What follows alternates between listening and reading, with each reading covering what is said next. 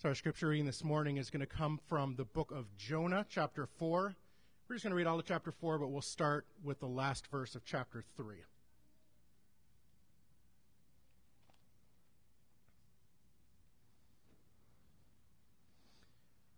Jonah 3:10 When God saw what they did, how they turned from their evil way, God relented of the, of the disaster that he had said he would do to them, and he did not do it chapter 4. But it displeased Jonah exceedingly, and he was angry. And he prayed to God, prayed to the Lord and said, "O Lord, is not this what I said when I was yet in my country? This is what I made haste to flee to Tarshish, for I knew that you are a gracious God and merciful, slow to anger and abounding in steadfast love and relenting from disaster. Therefore now, O Lord, please take my life from me, for it is better for me to die than to live." And the Lord said, Do you do well to be angry? Jonah went out of the city and sat to the east of the city and made a booth for himself there. He sat under it in the shade till he should see what would become of the city. Now the Lord God appointed a plant and made it come up over Jonah, that it might be a shade over his head to save him from his discomfort. So Jonah was exceedingly glad because of the plant. But when dawn came up the next day, God appointed a worm that attacked the plant, so that it withered. When the sun rose, God appointed a scorching east wind, and the sun beat down on the head of Jonah, so that he was faint. And he asked that he might die, and said, It is better for me to die than to live. But God said to Jonah, Do you do well to be angry for the plant?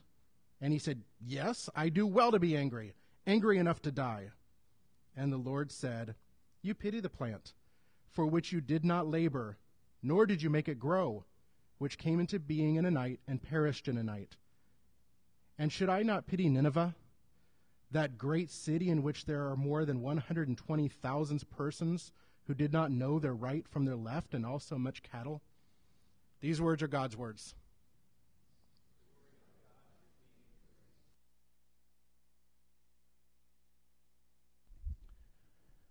All right. If our uh, little ones haven't headed down for junior church, we certainly welcome you guys to feel free to do that.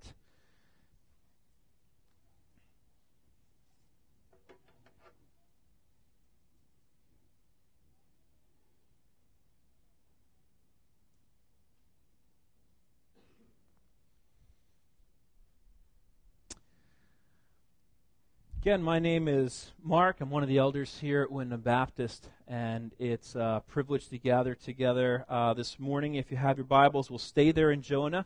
We've been going through a series here, and um, that series we've called Jesus, Community, and Mission.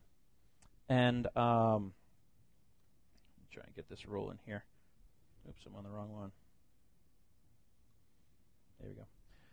So, we've been walking through these elements of authentic Christianity Jesus, community, and mission. And what we're really saying is that's what we're all about. Windham Baptist Church.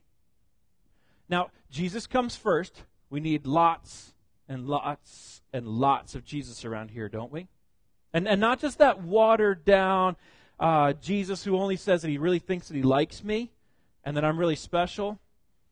Not just that Jesus, we actually need the industrial strength Jesus of the Bible, who loves us so much that he speaks the truth to us that we are really deeply broken.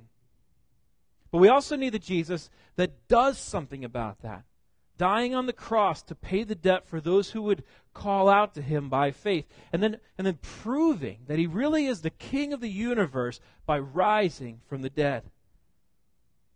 We've talked through this. Uh, this is our, our ninth sermon in this series. So we're kind of building on some of the things that we've talked about in the past. But one of the things that we need to make sure we're clear about again today is this. If you have given yourself to Jesus, the Bible says that you're his slave.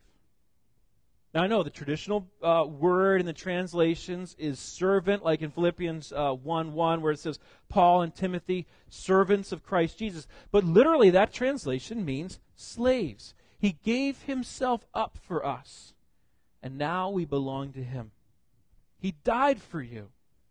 but now you live for him. For you to live as Christ and to die is gain. Now, I know other people in our community, and, and it could even be people in, in, this own, in this building, are thinking, for me, for me to live is to get by with as little trouble as possible. I, I know that's what we're thinking. But what we're asserting, what we're reminding each other of, is that we know that we're better off as slaves of Jesus than as slaves of ourselves. Jesus is first in our lives.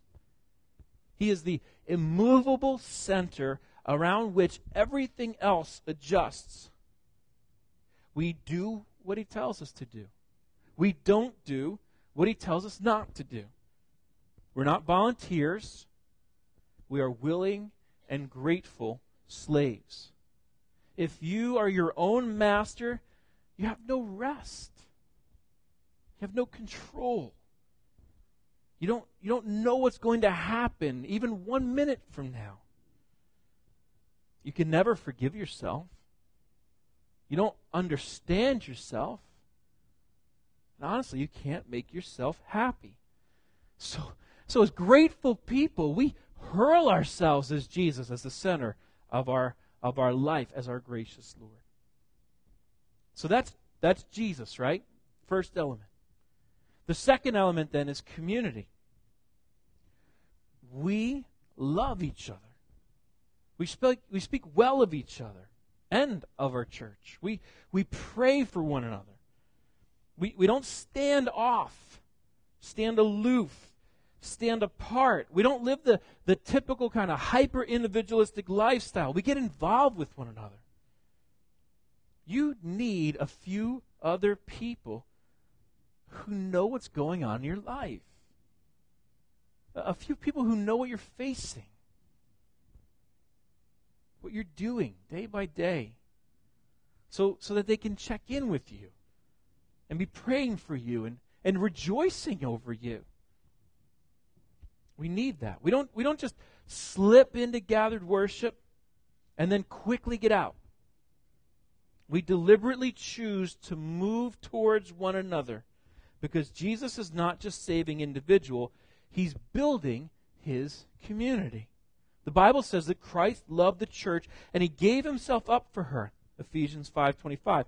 His dying love for us is why we commit to what's called missional communities. Networks of committed friends living out their gospel DNA together as family, missionary, servant, and learner.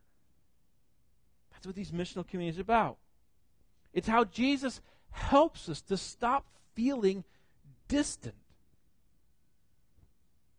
It's, it's, it's how we open our hearts to each other. We're not supposed to stand at a distance from other people. We're not supposed to be superior or above community. Instead, I'm responsible for you and you're responsible for me. We're in this together. Community is not this optional extra. It, it actually has the authority of Jesus. I'm just going to say this if you're not active in community, you're active in self centeredness. And if you're giving yourself away for Jesus' sake, though, Jesus is living for you. So, community is not just missional communities, but that's certainly a place that, that, that we need to continue to, to be um, checking in, right? So it's community in marriage, it's community with our kids, it's community with, with other men for men, it's, it's community for women with other women. We need each other. It's community. That's why we're gathered together today. We need each other. So, Jesus, community, and mission. And our, our goal today is to finish the series focusing on the last one. God is a missionary God. God has never stood on the sideline. Instead, he moves towards people that are in need. Therefore, you and I, we're missionary people. We move towards the people that are around us. Uh, primarily to the people that are already in our lives, right? I mean, I, I know automatically say mission, and some people are going to go, What? Where do you want me to move? You want me to leave my job? You want me? We're going to talk about that today. We got we got really two key goals. But but let me just say this. Ask the question, are we living are you living? Am I living on mission? On Jesus' mission? We're going to look today. What's God's heartbeat? Are we living on mission? If not, we've got to make sure we get these elements together. Because if we sit there and go, well, I really like Jesus and I really like community, but I don't really have time for mission. Or, or you know what? Someday I'll get towards mission. But, it, but if we're really about Jesus and community and mission, we sit there and say, well, I just want the two. Can I really claim to be about Jesus? No. Because I don't have his heart and I'm disobeying him. So really it's just about community and it's about me, what community does for me. So let's just let, let's think through this. That's our goal. We want to move towards balance, and we grow in these things. But we want to keep moving towards balance to have all three of these in our lives. So let me go ahead and pray for us, and then we're going to take a look. I've got really two goals for us today. First, I want to look at what is God's heart for people compared to maybe my heart for people. And then, second, I want to offer a practical plan for living on mission without having to quit our jobs and move to Africa. Okay? Now, that's not saying that some of you won't quit your jobs and move to Africa, but I, I know for a lot of us that's a tension point. I know that's a concern for us. So, what I want to do is really look at this, th- those two things. So, let's go ahead, let's pray and ask for God's help today. Father, help us today. Uh, help us to stay cool. Help us to be able to, to concentrate I pray, though, because these, these things are important, God. Our hearts tend to react when we talk about topics like this. Instead, I want to pray that we would instead interact with you through your Spirit and that you would work in us. So, Lord, we need you. Doesn't matter how how I put words together, God, they won't land unless you actually do the work. So we're trusting you. God, it's it's it's humbling to admit that. But it's okay because it's real, it's true. So, Lord, please don't let this morning rest on me or my ability to sway. Instead, Lord, let this morning rest on you and the work that you're doing in people's lives. Help us, we pray. In Jesus' name, amen. So, let's take that first area that we're talking about and um, let's go and, and take a look at this this concept of really, we're, we're looking at Jonah to see the heart of a prophet. What is God's heart like, and what is my heart like? So here's the story that Joel just read to us in Jonah chapter 4. This is such a great book. This is such an amazing thing that happens inside the book. I don't know if you caught it while Joel was reading it. I really appreciated the way he drew it out very well for us.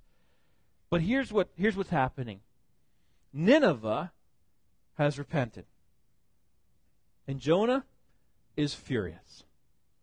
Here's this preacher carrying out one of the greatest, I don't know, if you were down south, you'd call it a revival. It was actually a revival instead of what maybe sometimes we term that way. But it, he's carried out one of the greatest revival preaching uh, efforts in the history of the world.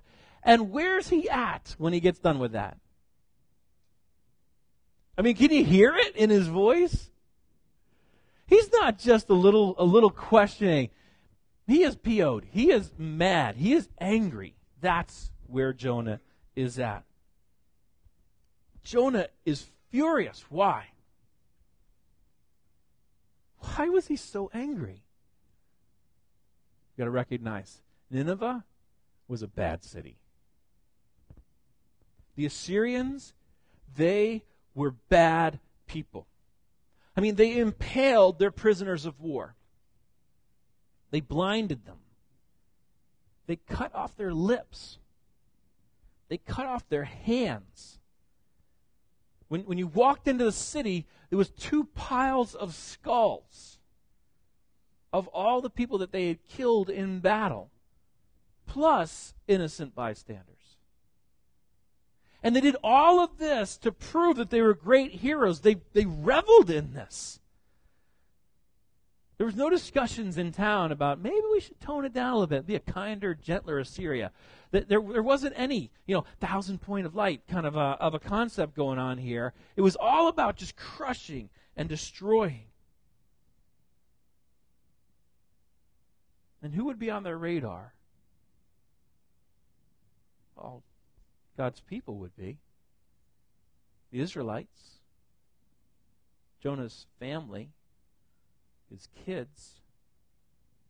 That's the tension that's going on here. So, what did he heard from God? What was the message he was supposed to bring? He was supposed to say, hey, three more days, Ninevites, and if you don't repent in three days, God is going to bring the pain. And he was going to go through that city and destroy them. Isn't it kind of funny, though? Because what did Jonah do? I, I, know some of you guys have enough biblical background to remember this. He got that preaching assignment in what? The second verse of the first chapter. What did Jonah do? Ran away. We, we, we got to kind of wonder why. Remember the story? If, you, if you've heard it, this is the one with the big fish or the whale, and he swallows him up and it pukes him out. You know, there's a lot of this, which is a really kind of uh, a moving story. Why would he run away from that? That preaching job that he had.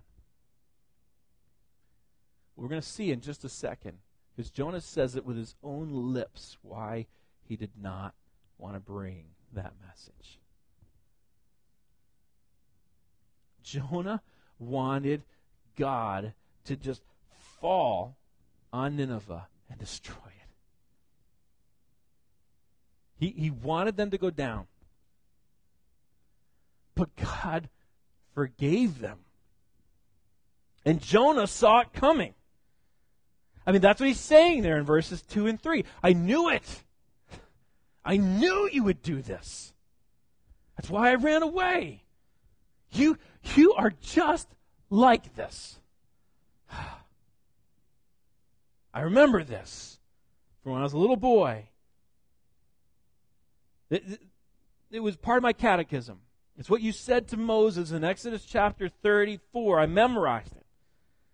The question What is the glory of God? Answer The glory of God is the Lord. The Lord, gracious and merciful, slow to anger, and abounding in steadfast love. Merciful? to them? I can't live in a universe like this. Let me die.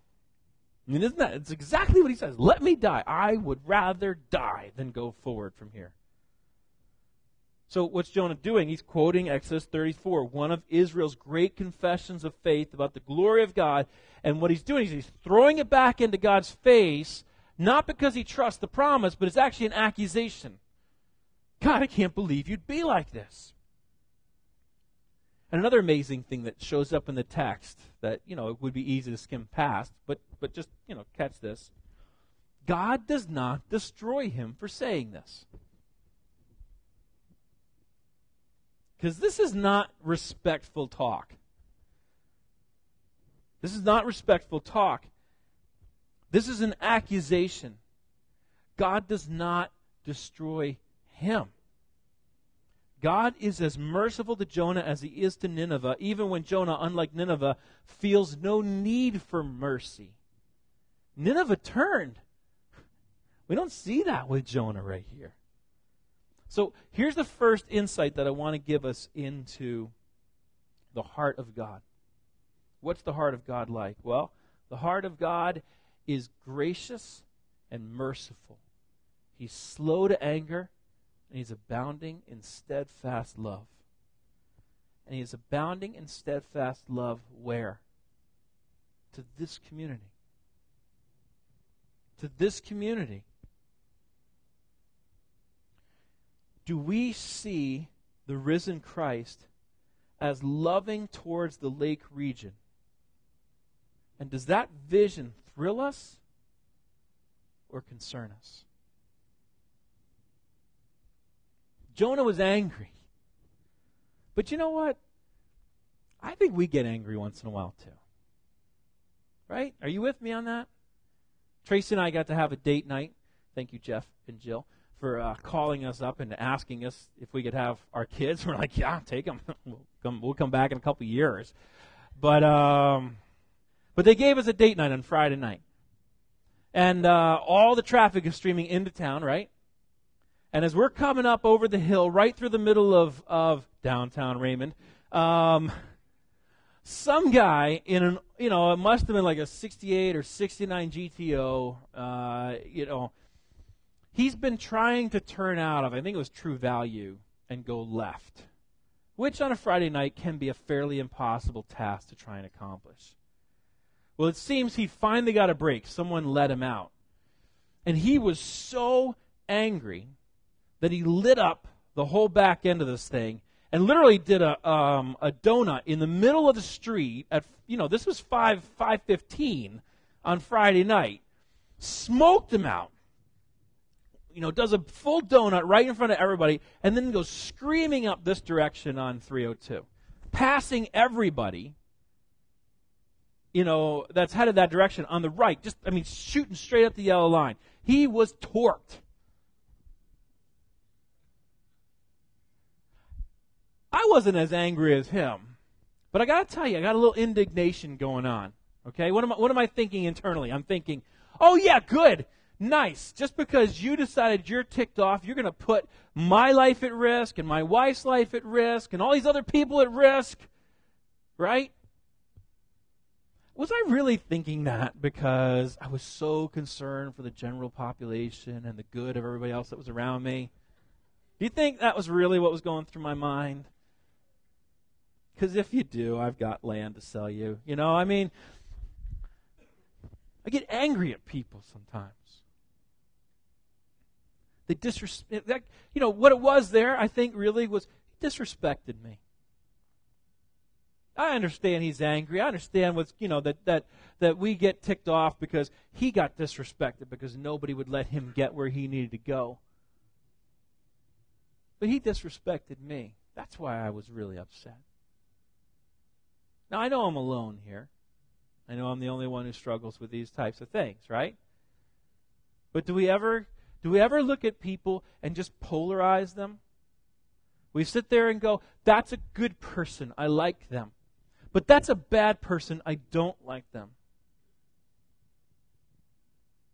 We don't ever make snap judgments, do we? We don't ever look at people and think, Really? I mean, uh, the other thing I saw this morning, okay, I'm sorry, but I, it was on the news this morning. For those of you who have done anything with Harry Potter, they were showing the, what is it, Quidditch? What, how do, what is this word? Quidditch tournament in England. And there's full grown men running around holding broomsticks between their legs and throwing a ball at each other. I'm not kidding. And I'm thinking to myself, really? Which category do you think I put them in? yeah, that was over here. Because I, I was looking at going, oh, my goodness, really? And they're like, yeah, it's really a sport. You know, and you think, oh, okay. It was a movie. Let's get over it. Okay? But, but, but that's where, that's where these, uh, we, we categorize people, don't we? Good people, bad people. People worth saving, people not worth saving. Do you run into that in your life? Are there coworkers at times that you look at and you think, that person's over here? I would not risk anything for them. It's easy for us to put people in categories, especially when they don't make my life better if they make my life better, if you, if you, if you progress my agenda, what? I love you. Right? But if you get in the way of my agenda, I mean, isn't this really where this line tends to draw it? You get in the way of my agenda, I hate you. That, that's why the guy burned out of the parking lot. That's why I got burned up watching him burn out of the parking lot. Because they're getting in my way. Jonah was doing exactly the same thing. He's sitting there saying, God, these people are not worth saving. They're not worth it. Well, let's ask this question then, since Jonah's not alone. How did God respond to Jonah's angry heart? Isn't this amazing when you look at this? Remember, this is what he just said, verse 3 of chapter 4. Therefore, now, O Lord, please take my life from me, for it is better for me to die than to live.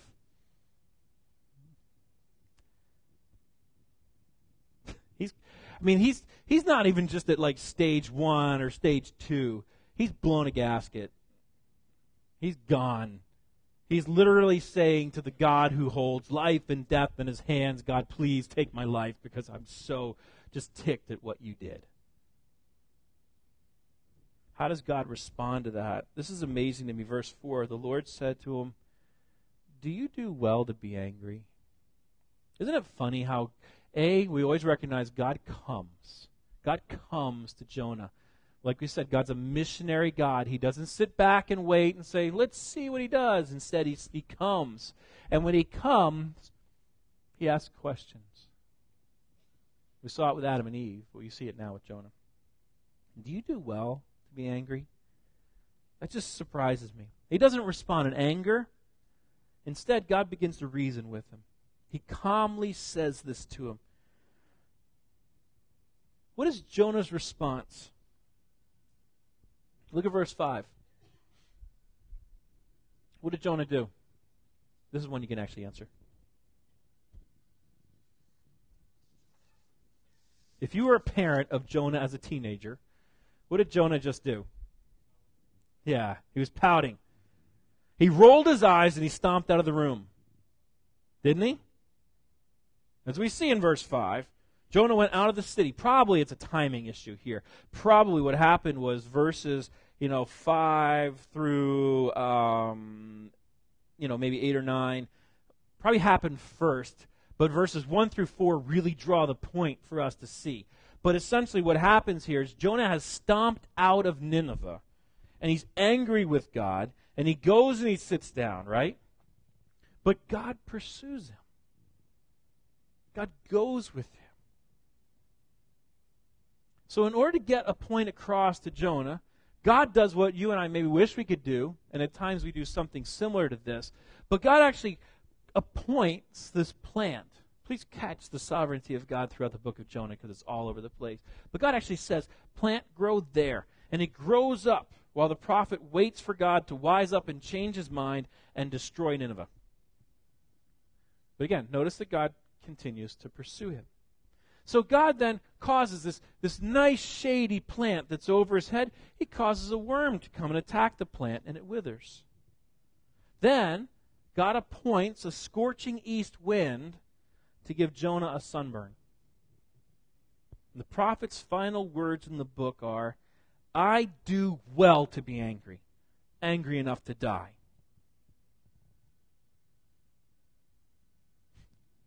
you know, sometimes when that's our kids, we, we start taking that in thought process and go, maybe, maybe, maybe we can give you that if you want that. But that's not God's response here. God keeps pursuing him. He reasons with Jonah. In fact, the book really ends with God asking Jonah a question. And I want you to notice this. God is in heaven, and he's asking little itty bitty Jonah a question about himself, about God. Should I not pity Nineveh, that great city? This is verse 11. In which there are more than 120,000 persons who do not know their right hand from their left, and also there's much cattle. In other words, God says, Jonah, it's amazing how easily you divide people into two categories the people I ought to love and the people that I ought to destroy. You feel angry now as if something has been stolen from you. And yet you grieve over this little plant Jonah, I, I care about that plant too. But something else that moves me are all those people that are down there in that big city, people who don't know their spiritual right hand from their left. So, if you care about your little plant, is it okay if I care about these animals down there in Nineveh? You, you pity yourself, but what about all those people? You're so sure of yourself, Jonah, so help me out here. Advise me. What should I feel as God? Am I wrong to pity Nineveh? Is your anger wiser than my compassion? Is my mercy towards sinners offensive? Or is it my glory? Jonah, should God look more like you? Or should you look more like God? Tell me, Jonah, what kind of person should I be? And honestly, what would be the implications then for you if I were? And that's the end of the book.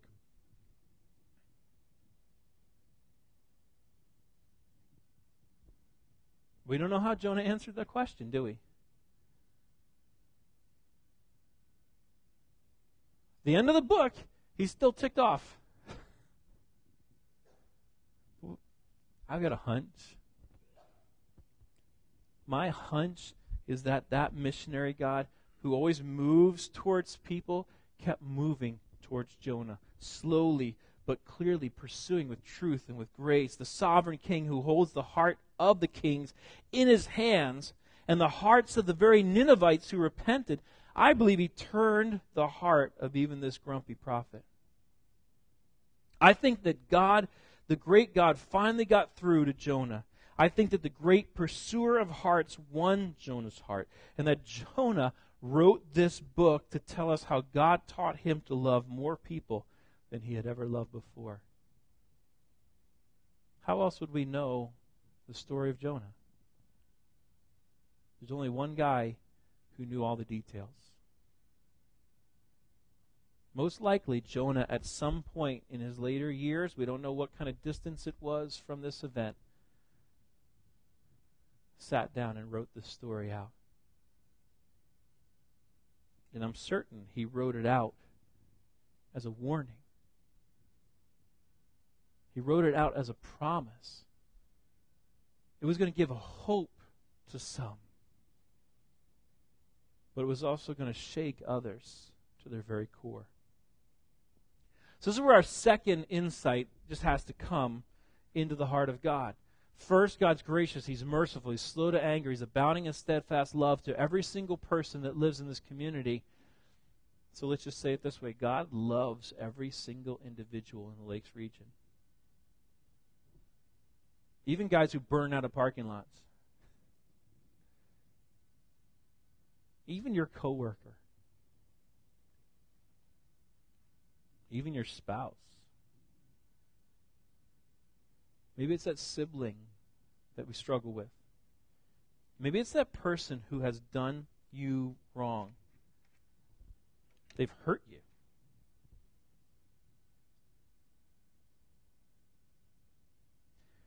So let's at least say it this way.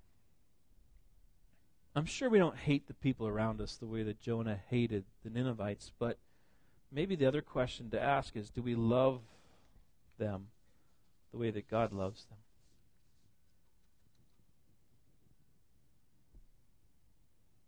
Remember the disciples? When they saw the ministry crowd, what did they do? They said, God sent them away. What did Jesus do when he saw the crowds? He had compassion on them. Are we marked by that kind of compassion? I mean, who's going to take the responsibility, really, for the spiritual future of Maine? Who's going to stop blaming and start loving one person at a time? Who's going to embrace the heart of God that everyone in this community will start to live for Jesus and community and mission. because that alone is the love of God that's come down on us. Folks, let's just admit this today. There are some dangerous things in our world.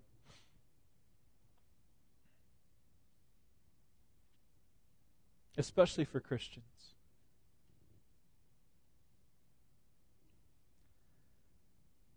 But honestly, I, when it comes to like what's the most dangerous, I'm not looking at the definition of marriage as the thing that is most dangerous for the health of Windham Baptist Church.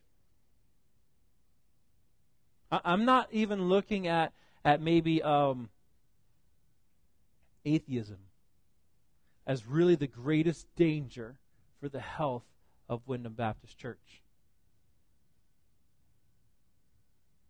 Your danger and my danger is to live Christian lives that have this vague sense of purpose.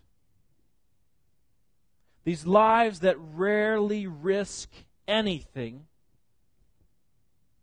These lives where we're satisfied with little fruit. They're packed together with such busyness that I've always got an excuse. Why, God, I can't be on mission. God, I, I can't be in community. God, I, I can't do all these things. I, have got an excuse because I've got to take care of this. God, I've got to take care of that. That is far more dangerous for the life of this body.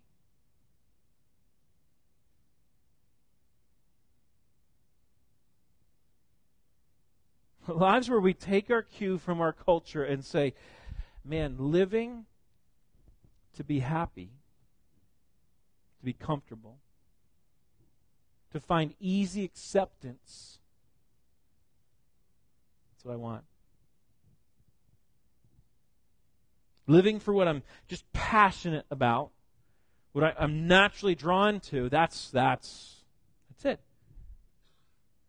That is most dangerous for our souls.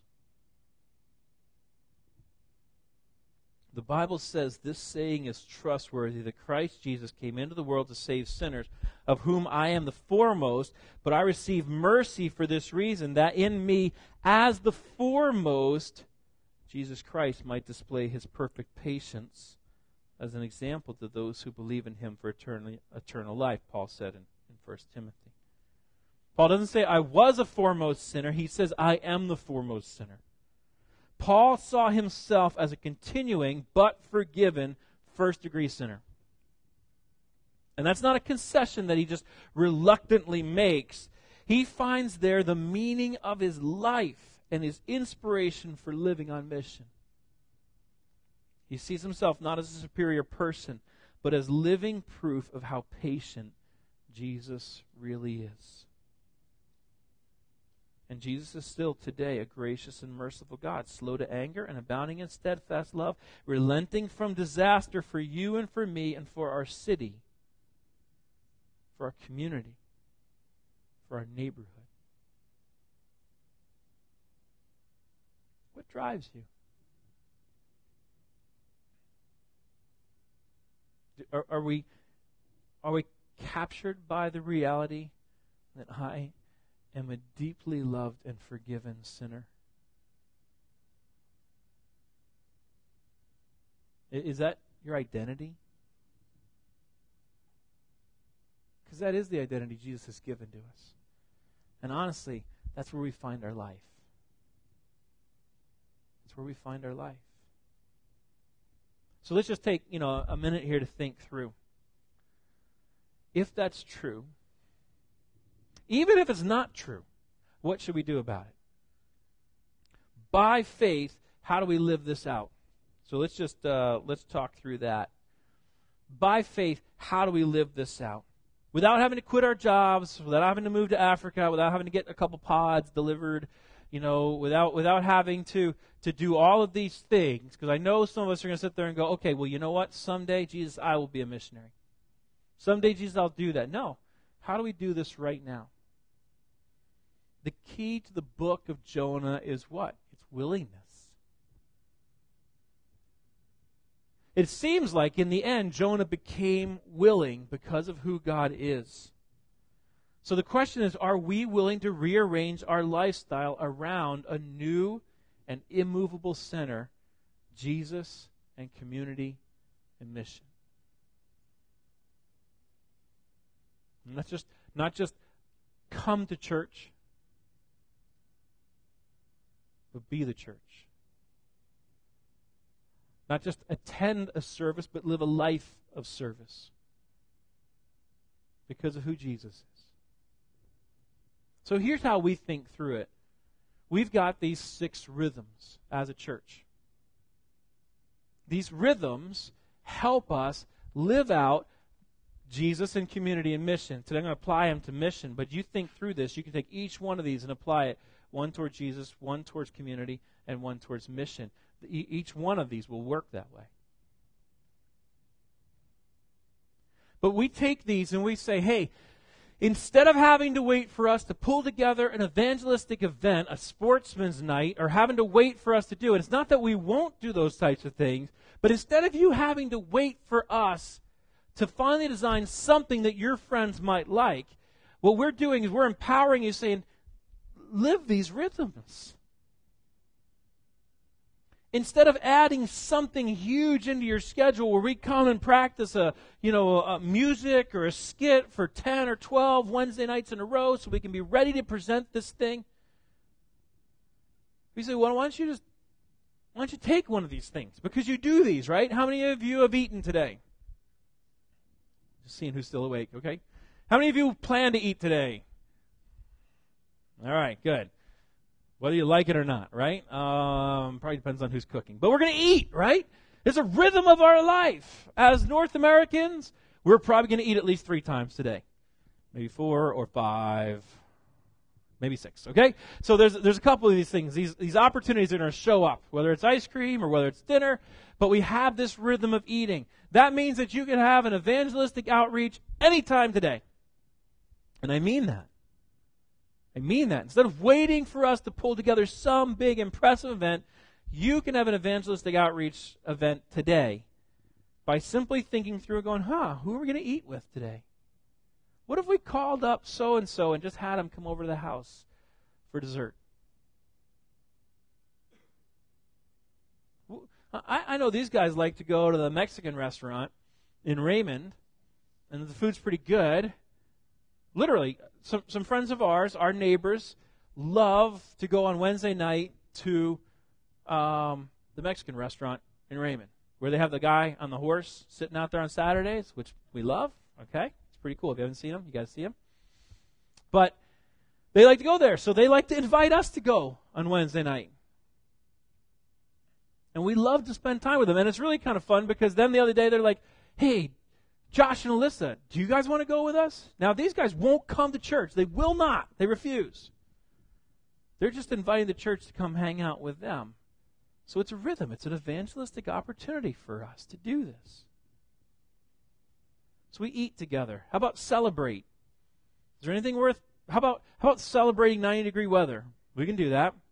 How about celebrating that lakes feel good in 90 degree weather? Okay? How about celebrating mosquitoes? I don't know who would do it, but I saw a lot of them yesterday, and there's got to be some way to kind of do this. How about celebrating birthdays and anniversaries? There have been some pretty significant ones around here recently. How about, how about celebrating the Olympics? Why not?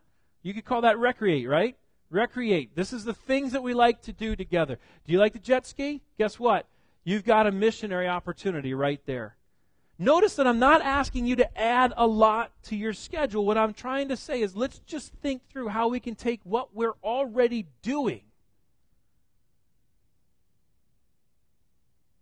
and use some intentionality for that.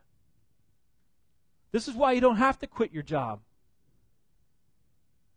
This is why you don't have to move to Africa because you've already got connections with people that you can eat with that you can celebrate with, that you can recreate with. When we, when we do these things, what should be the natural response? What's the rhythm? The, the reason a lot of these things happen is so that we can listen. We hear each other's stories during these times. That's why we're story formed. Man, when you understand someone else's story, you have been brought into a whole new level with that person. No matter what that story is. Whether that's a happy story or a sad story, you've been brought into a whole. But we're listening to people. Why? Because we love them, we care about them. And you know what? When I understand their story, I can also bring them to other stories about who Jesus is. So, my friend Hockey Guy over at the gym, his dad was diagnosed with cancer, esophageal cancer. We've just been praying for him. We, we talk about this together. But as he's talking about this, I'm saying, hey, I, I don't know if you know this or not, but the Bible says that if your dad wanted to, he could just ask, and our elders would love to come over and just lay hands on him and pray. I, I know he's not a religious guy, but what could it hurt? I get to connect him. I got to connect him with the story about Jesus and Lazarus because at first it didn't look like his dad was going to make it. By the grace of God, it looks like his dad's going to, his, his prognosis is good, which is awesome. But at first it didn't look that way, and I got to connect him with the fact that Jesus got really ticked off when he saw his friend die. He's angry with the way the world is because of sin and rebellion. I got to connect them with the reality that Jesus was going to do something about it. Where we feel angry and ticked off because of the way that the world is, and we can't do anything about it. And this happened in the gym. I have I got literally two to three minutes to talk with him. We got to connect these things because we're story formed. Sharing story helps. And then when we do these things, we also get to bless others as we're as we're eating as we're listening we find out areas of need and we get to just think through how can i bless them? Maybe there's a financial way i can bless them or maybe there's a there's a, a you know a, a hands-on kind of way that i can bless them. And maybe there's a way that i can i can just verbally just say some words that would encourage them that would bless them. You might have seen it on the on the blog this week or on facebook but micah was here last week from uh, providence rhode island area And he got to bless his mom with a kidney this week. Mom lives just up here. They're very well to do. But there's one thing you can't buy. And here's this young man. And, and, you know, they come from a very Jewish family. He was bar mitzvahed. She's very much, his mom was very opposed to his faith. And by the grace of God, I got to be with him when he walked into the room to see his mom one time, and all he wanted to do was come in and say, and all he could do. I mean, it, it was weak. But Jesus is okay with weak things. He walked in the room in deep, deep pain, because I, I never knew this before, but I guess the person who donates the kidney, it hurts worse than the person who gets it. He was in deep, deep pain. But we walked into the room, and he stood there and he said, Mom, I just got to tell you this. And he broke out in tears. See, the only way I could go through this, Mom, the only way I could do this, Mom, was because Jesus Jesus helped me to do this. That's the only way I could get through this. Now that's not a well-constructed apologetic to really appeal, uh, you know, really appeal to the Jewish mindset. He didn't he didn't draw in his messianic com- completion in Christ. He didn't he didn't go to but that's powerful, as weak as that felt. Some of us are sitting there thinking, I can't do this because I'm so weak. I don't know how to do this. God's not worried about you being perfect. Jonah didn't even want to do this. He mechanically walked through the place, emphasizing the part about destruction and probably quieting down about the part of grace. And yet God blew that city up. It's not dependent on your ability. Isn't that awesome? Jonah's repentance wasn't dependent on Jonah's ability to repent. God worked. God worked through a plant.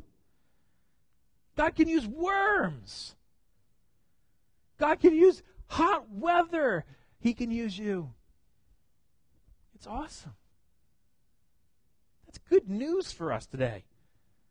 So we, we take these rhythms, and what we have to do is, is, is prayerfully just approach our day and prayerfully approach our week and say, okay, God, who, who can I eat with this week?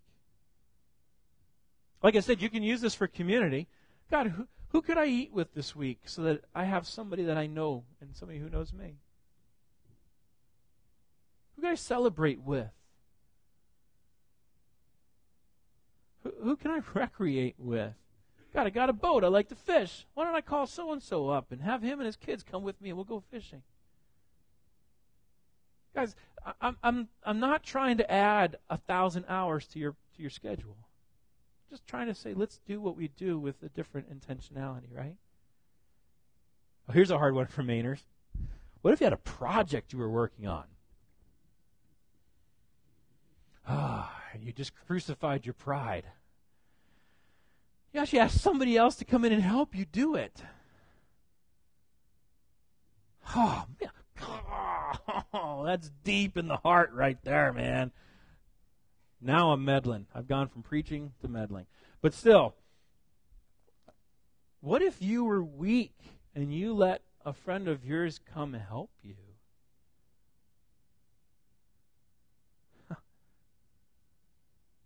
That's part of what I'm talking about here. We live these rhythms out. And when we live these out, if there's 100 people here today, that means there's 100 different evangelistic opportunities that are going on. Caitlin can live this out at school.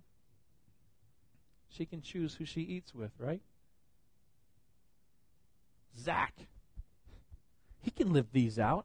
Our kids are awesome, even at little kids, in connecting us with other people. I mean, they celebrate swimming. Swimming is, is a national holiday for them. Our kids actually help us to live these out. But we, we take these rhythms. Let me, let me just kind of add a little bit more to this. Do you get the idea? We remind each other of these regularly because these are our rhythms. This is how we, this is our, like our front line for ministry. It's how so much of ministry gets done.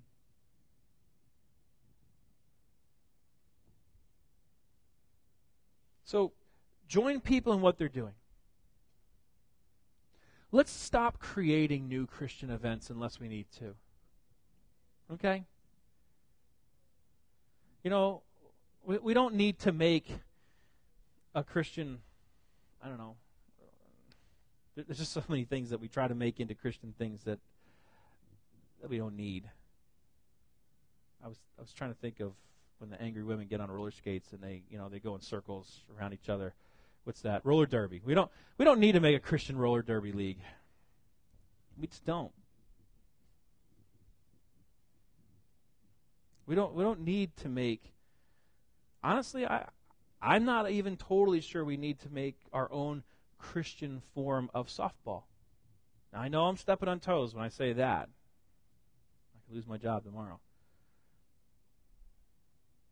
But we keep making all these things that really only Christians come to.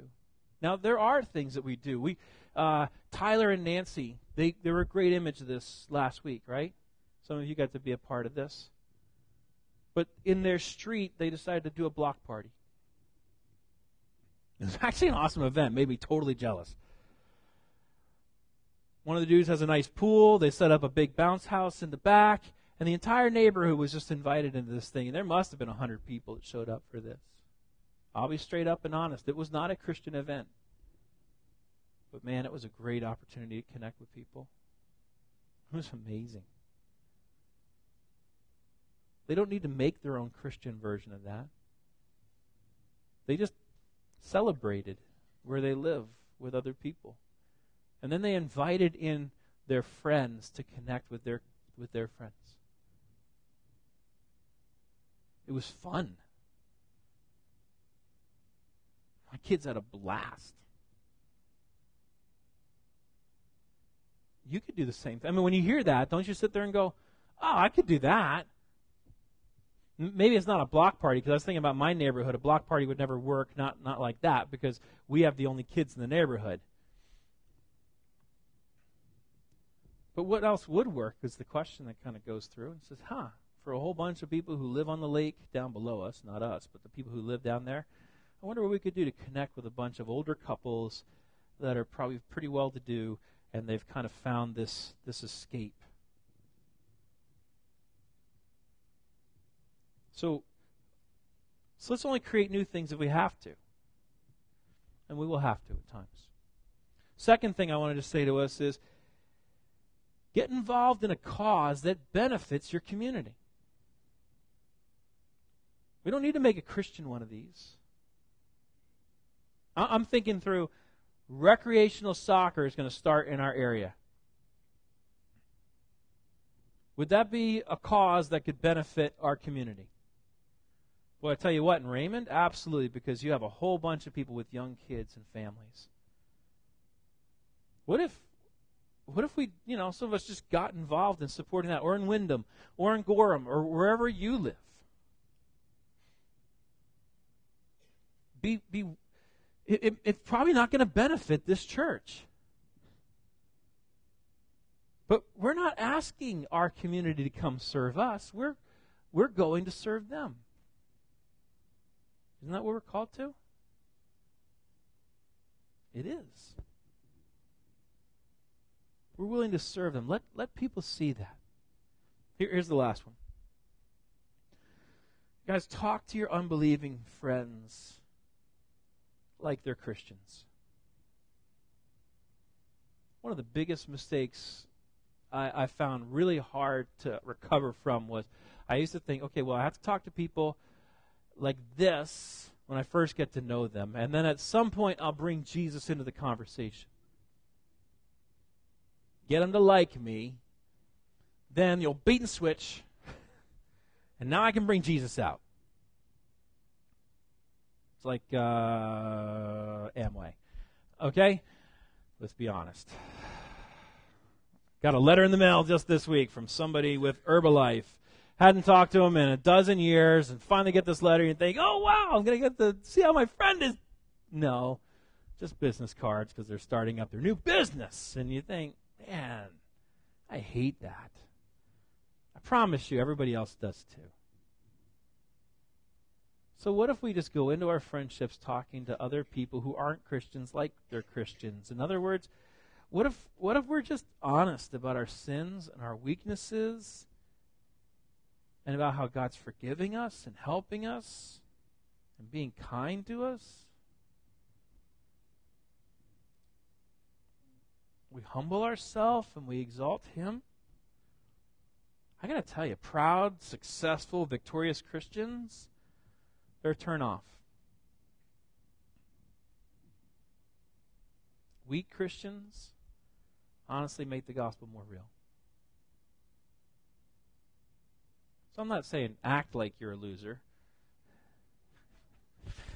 I'm going to let you just follow that trail by yourself. I'm not even going to say it. Don't act like it. But, guys, uh, isn't it amazing that somebody came and found us? Isn't it awesome that God pursued us? Doesn't he want to do that for your neighbor, for your coworker? And isn't it amazing to get to walk with him when he does that? Your Father, your Heavenly Father, is inviting you to just be there while he works. Let's be part of that. Jesus, community, and mission. I know these can be a stretch. So, what do we do? We give each other a lot of Jesus. We give each other a lot of time because transformation is slow. And we give each other a safe place to try this out. A safe place to experience this. That's what we do for each other. Father, help us. Help us not to walk away uh, discouraged or freaked out this morning. Instead, I pray that you would just help us to realize that you are there and that you're working. Help us to just trust you that we get to go with you on that. So please work, strengthen us, encourage us, and help us, we pray. In your name, amen.